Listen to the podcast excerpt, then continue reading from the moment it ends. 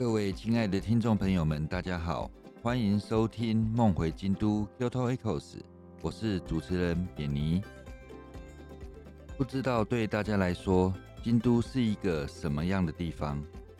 有人说，京都是老人旅行团才会去的地方；有人说，京都到处都是庙，无聊死了。对我来说，京都是一个充满万千风情。令人迷恋、一去再去的地方。那不知道你心目中的京都是什么样的呢？让我们就来聊聊京都大小事。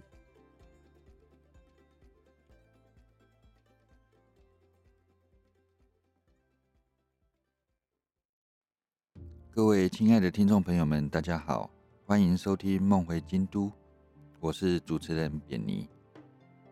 大家知道，在疫情前的这几年。京都的旅游非常的兴盛，常常在旺季时候一房难求哦。那有很多国际的大型旅馆集团进驻，比如像丽思卡尔登、四季，然后近年也有安曼等等哦。虽然这些都是最顶级的旅馆，但是你如果问京都当地人，他们心中的顶级旅馆是什么？那就是京都的旅馆。御三家，御三家这个词其实最初是来自江湖时代啊，就是我们知道的幕府将军第一代的德川家康。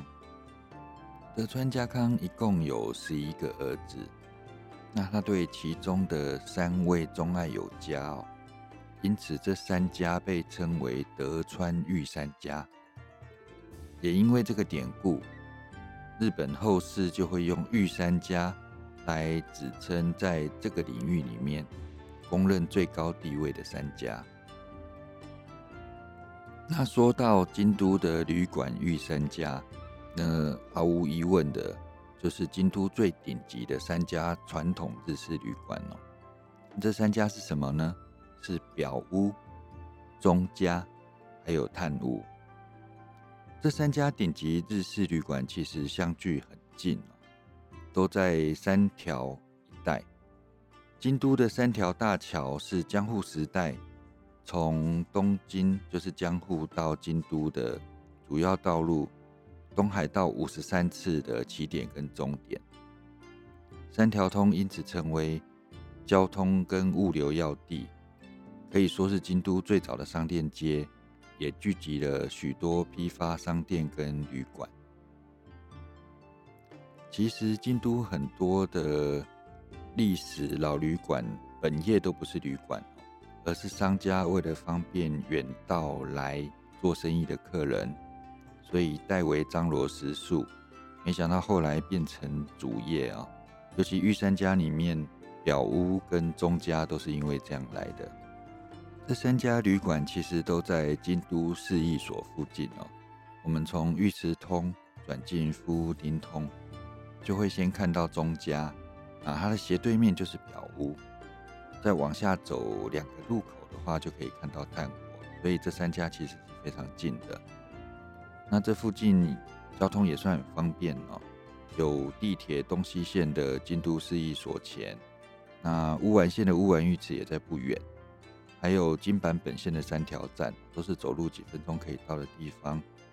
那附近的商业区，比如像新金吉通、锦市场、四丁通，很多餐厅的木屋丁通哦，四条通、紫园，其实都是走路可以到的，算是非常方便的住宿区域。那我们先来谈谈御三家之首，就是表屋塔瓦拉雅。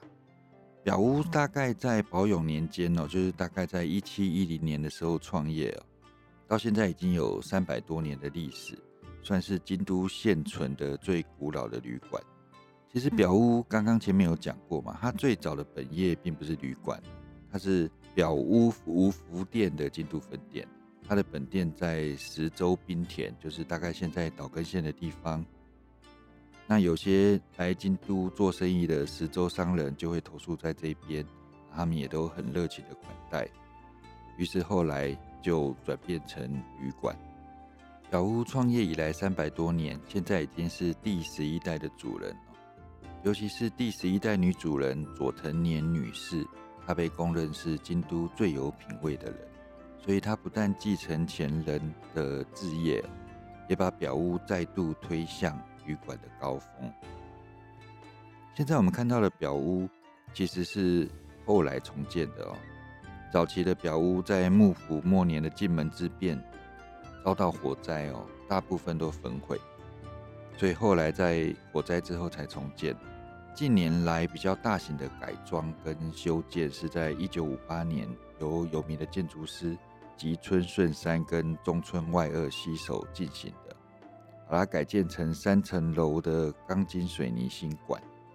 虽然表屋的占地不是很大，但是进到旅馆内之后，所有可以看到的庭园都是在旅馆之内哦，它没有看到外围的世界。那房间跟庭园的面积比差不多是一比一，所以庭园占的比相当的重。表屋的客房总共有十八个房间哦，每个房间的格局设计都不一样，它巧妙的安排。让所有的房间都有庭园的景致，京都四季分明，庭园内的景观会随着季节变换，所以很多人都会常常过来，然后换房间、换季节来品尝整个完整的表屋。近年来，在二零零五到零六年之间，又有进行一次比较大规模的改装哦，那也是由日本最顶尖的中村外二宫电施工。那顺应时代潮流，他们有些外国客人嘛，或者年轻人不喜欢住榻榻米，他们也加了一些西式床铺。不管怎么样的改装，重点都在于京都特有的建筑之翠跟庭园之美。这也是人家说将表屋再度推向高峰的原因。表屋之所以是京都第一哦，也有人说它是日本第一。是因为它不是一间单纯的住宿旅馆，它是一家由专业团队所共同打造出来的产品。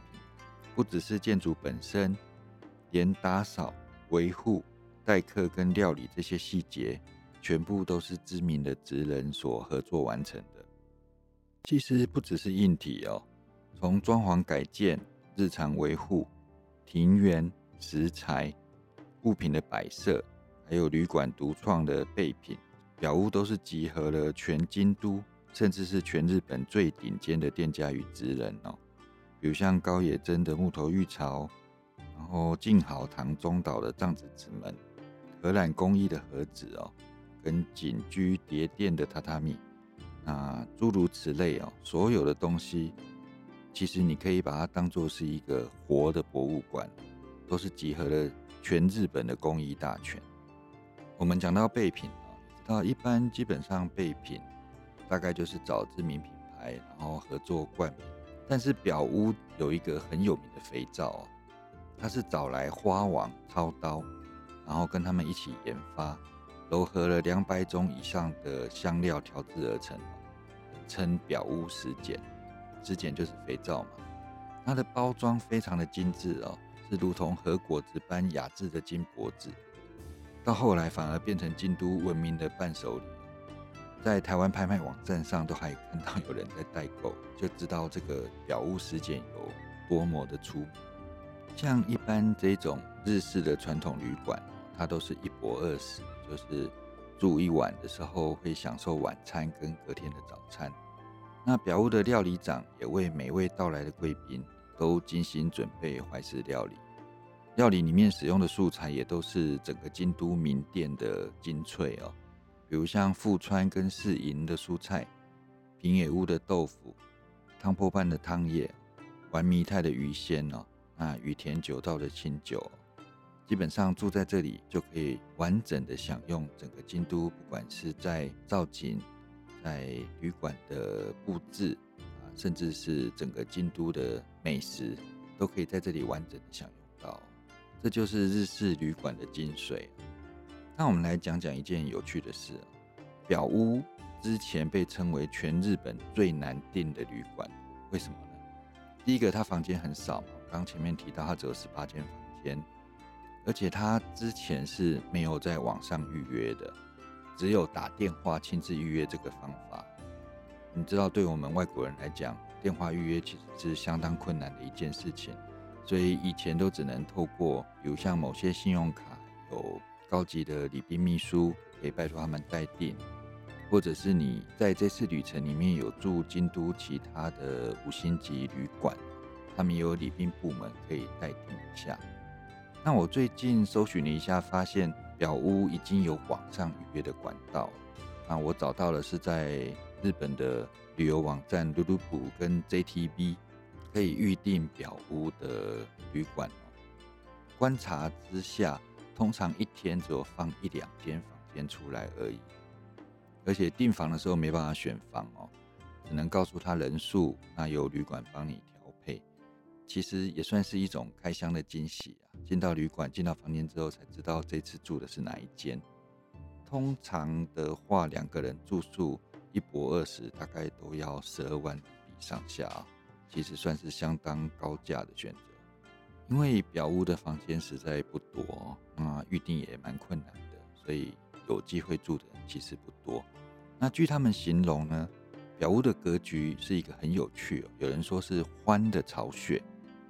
什么是獾的巢穴呢？就像獾会在地底下挖洞钻来钻去，类似狡兔三窟这样。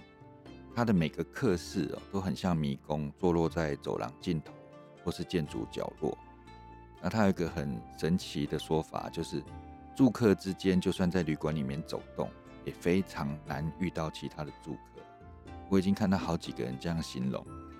那像这种格局的话，布局是安静跟舒适的。可以让人产生沉稳的安心感，只是不知道像我们这种如果不熟悉的，走出房间之后会不会走不回自己的房间？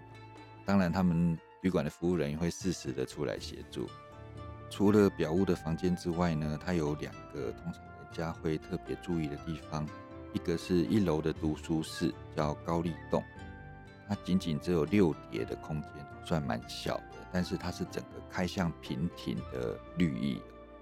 显得温柔跟明亮。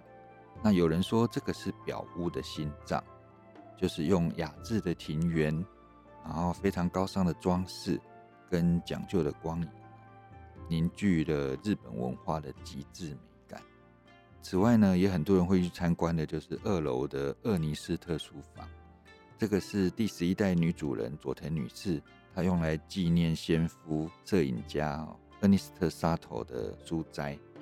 里面摆放着很多佐藤先生生前收藏的书籍物品，是整个旅馆最具有洋风的空间。它虽然在二楼，它窗外还是有平庭，居然有绿地，这是为什么呢？因为他们把绿地种在一楼的屋顶上，这实在是非常具有巧思。那表屋这几年也把他们的领域往外跨出来，你从旅馆之外顺着街角走没多远。在转角就有一个 gallery 游行，它里面有贩卖他们表屋里面的一些备品啊、日常用品、寝具，然后隔壁也有咖啡馆、游行沙龙。如果没有机会住宿表屋的话，可以来这边坐坐、喝咖啡、逛逛他们的商品，也可以领略一下京都的特有风情。那因为太难订的关系，每次想去京都的时候，表屋都已经满了，所以一直没机会入住。那加上他的预算也必须提到比较高，希望将来疫情开放之后，能够有机会去领略一下表屋的风采。玉山家的表屋跟排名第二的中家有什么大的差别呢？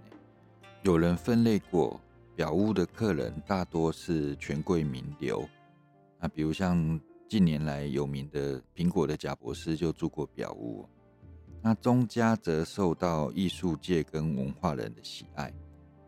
大家知道，日本有两位非常知名的作家，一位是川端康成，一位是三岛由纪夫哦。他们都把中家当作定数。什么是定数呢？就是他们只要来京都，都会住在这边。尤其是川端康成，他在创作《古都》这部小说的时候，几乎都住在中家里面。中家创业的时候，大概在文正元年一代啊，大概一八一八年，比表屋晚了大概一百年。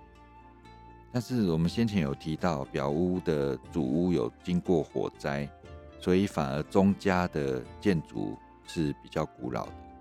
钟家取名的由来是因为钟家的早期的店主信奉下压神社后方的社社，那个是比良木神社。那比良木神社因为境内都布满了棕树，其实棕树就是桂花，所以也叫棕色。因此，他将这间店取名为钟家。钟家有一点很特别的是，到目前为止，七代的掌柜都是女子担当哦。那目前已经传到第七代了，但是第六代的大掌柜都还是在店里都还是店里看头看尾。钟家因为刚刚有提到“钟”是桂花的意思哦，所以钟家里面到处都可以看到桂花图案的摆饰跟装饰品。不像表屋一路都有整修哦，钟家其实一直保存着最早创业以来的样式。我们进来钟家的玄关哦，这里是旧馆，那总共有二十一个房间，主要在江户时期、明治期间所盖的。那也因为有一两百年的历史哦，充满了风霜的历史痕迹，反而正是文人雅士的最爱。那后来在二零零六年之后，有开幕一个新馆。它是地下一层、地上三层的钢筋和风建筑。那这建筑里面有一个很有名的大广间啊，另外还有七个房间。这栋建筑前后费时了五年打造。虽然它这边的格局跟装潢看起来比较摩登新颖，但是还是使用了非常多顶尖的日本的传统职人技，像是很有名的床之间用漆器工法去做。那还有一种玉虫细工，会闪着神秘光彩，还有透光的盒子壁等等。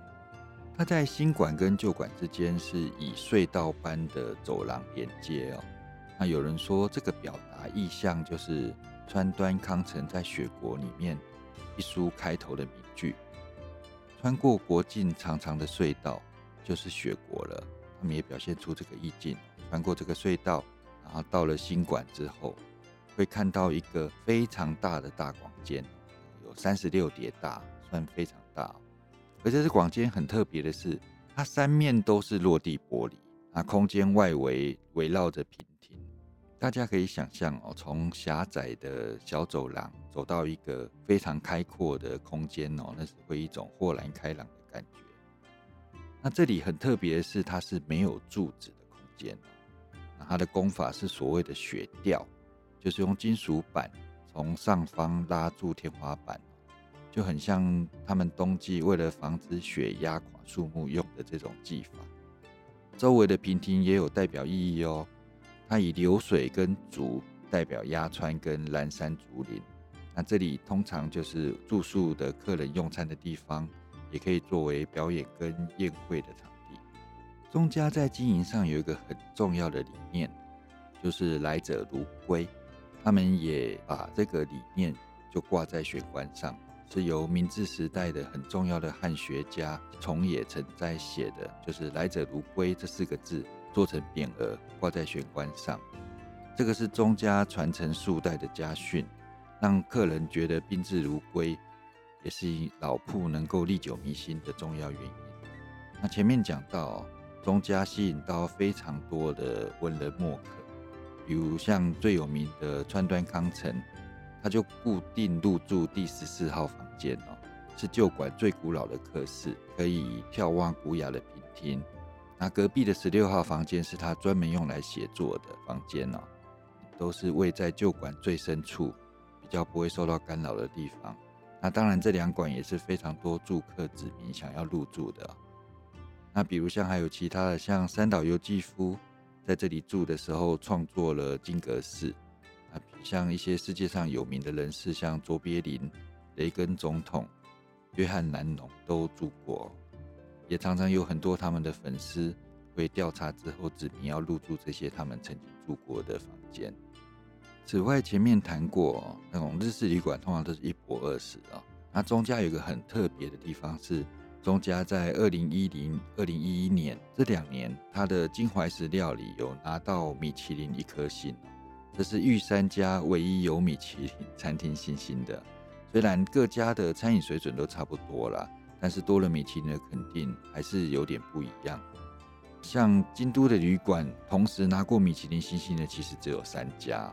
去查了一下，另外一家是耀安西夫家，曾经是两颗星，那目前是一颗星。还有美山庄，我之前有看过游记，有写说中家有不住宿只吃饭的选项，两个人大概三万多日币。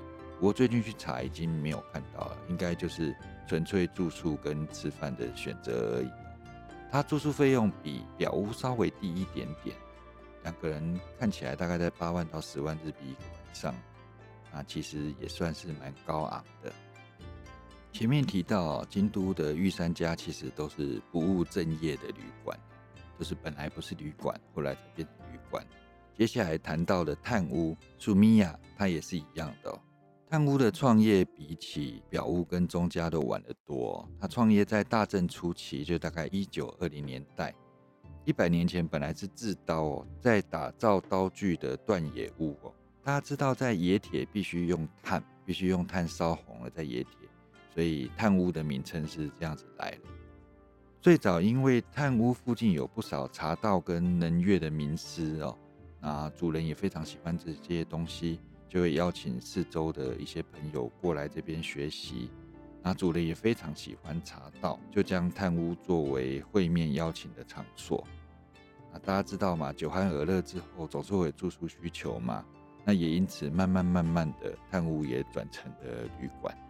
炭屋是这三家里面以茶道著称的，所以它的经营理念当然跟茶圣有关哦，就是尾生茶道，宽厚待人，卓以名气，就是炭屋百年来的经营理念。炭屋在一九二零年代创业以来啊，只有在一九六四年的时候，为了东京奥运，所以有增建一个新馆。啊，总共有二十间客房。它比较独特的是，刚刚有提到嘛，它是以茶道为主的旅馆，所以它的客房的设计风格也是都以茶室风格建造哦。那比如像它的房间名字有喜月，就是水面上的月亮，或者是残月，早晨的月亮。那也有房间名称是来自能剧的名称，比如铜井跟松风。那位于主馆的喜悦是旅馆最古老的客房哦，有时候甚至被说是炭屋旅馆最有代表性的客房。但是很可惜，它现在已经不提供住宿了，而是用来举办茶道的场所，或是宴请多数客人的地方。那为什么说它是最具有特别代表性的房间呢？因为它的设计理念是仿照银阁寺东球堂的喜悦亭。从装饰壁龙的挂画到前面装饰地板的木条，就是窗框的设计，代表升起的月亮在水面上的意象，非常引人注目哦。大家知道，在这种传统旅馆里面可以看到这样算是比较创新的设计，也是令人耳目一新。那跟表屋一样哦，现代人比较没有办法长期跪坐，或是不喜欢睡榻榻米哦，所以他有把几间房间。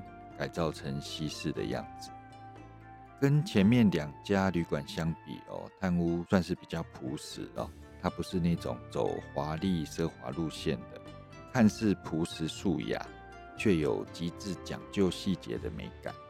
而作为一家茶道旅馆，炭屋在每个月的七日、十七日，会在一个叫玉兔庵的茶室为宾客办一个茶会。会邀请一些知名的茶师哦，那为宾客好好的演绎整个茶道文化，这也是对日式茶道文化的一种推广。炭屋还有一个为人所熟知的传统，就是只要宾客入住的时候，都会发现通往玄关的石板小路都是湿湿亮亮的，好像刚刚下过雨。那其实这是店家刻意所为哦。他为了保持石板路的湿润，会常常在上面洒水。据他的说法，是为了让客人从踏进旅馆那一刻，心情就能够平和下来哦。先前有讲过，呃，这些日式旅馆都是一博二食哦。那炭屋旅馆的饮食也跟前面有所稍微不同，它是采比较清淡的茶食，然后采用的都是来自山野中的食材哦。既天然又美味，那提到住宿的话呢，它也是御三家里面最容易接近的价位啊，两个人大概是五到八万日币哦，可能只有表屋的一半。如果有机会的话，大家可以来体验看看。我们刚刚介绍完了御三家哦，其实有些人会说，与其花这样的价位，那不如去住新式的豪华西式旅馆哦。啊，为什么要委屈在这种古旧的建筑啊？啊，走路奇奇怪怪都是声音啊，然后房子里面黑黑的啊，有人觉得脏脏的啊，房间也不够气派豪华，啊，走廊那么弯，找不到自己房间。也没有天然温泉可以泡，啊，却那么贵。但是也有人会反驳说，你不能拿膳魔师保温杯去跟明朝成化年间的瓷杯相比，说，哎，你不保温，只有漂亮，你没有用。那其实这是一种文化的底蕴。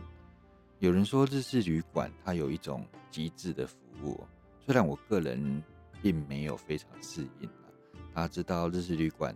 常常在房间里面用餐呐，男女将常会跑进来啊，问东问西啊，帮你出菜啊，帮你铺床啊。我其实个人比较不喜欢这种有受打扰的感觉，有时候反而不能很放松。但是另一方面说来哦，日式旅馆在乎的就是服务，它能够在很细微的状况之下去照顾到你的状态跟情绪。那可能是因为我们有一些语言的隔阂。所以没办法非常深刻的体会，因为那种传承数百年来的文化体验，其实是一般再高级的西式饭店没办法给予的。虽然它一样处在喧嚣的都市市中心，但是你进来之后，就觉得你远离了繁华，远离了喧嚣，眼前所见都是优雅，很多细节，很多摆设，庭园。让你能够真正的放松，感受到宁静。那这些是一种无形的魅力，而且它并不会因为时间流逝就有所改变。这就是它珍贵的历史。也许随着年纪增长，就越来越能体会这种东西哦。那种今年沉淀累积下来的，像一个坐在一个光影斜射的庭院啊，然后喝着茶，这些点点滴滴哦。也许到老的时候，你会忘记那些奢华的旅馆带给你的，但是你会记得那个下午，你坐在旅馆去享受那一瞬间的光影。那当然啦，讲完了御三家，有没有对你来讲造成什么吸引的魔力？有机会的话，是希望你能够亲自体会看看。那谢谢大家今天的收听，我们下次见。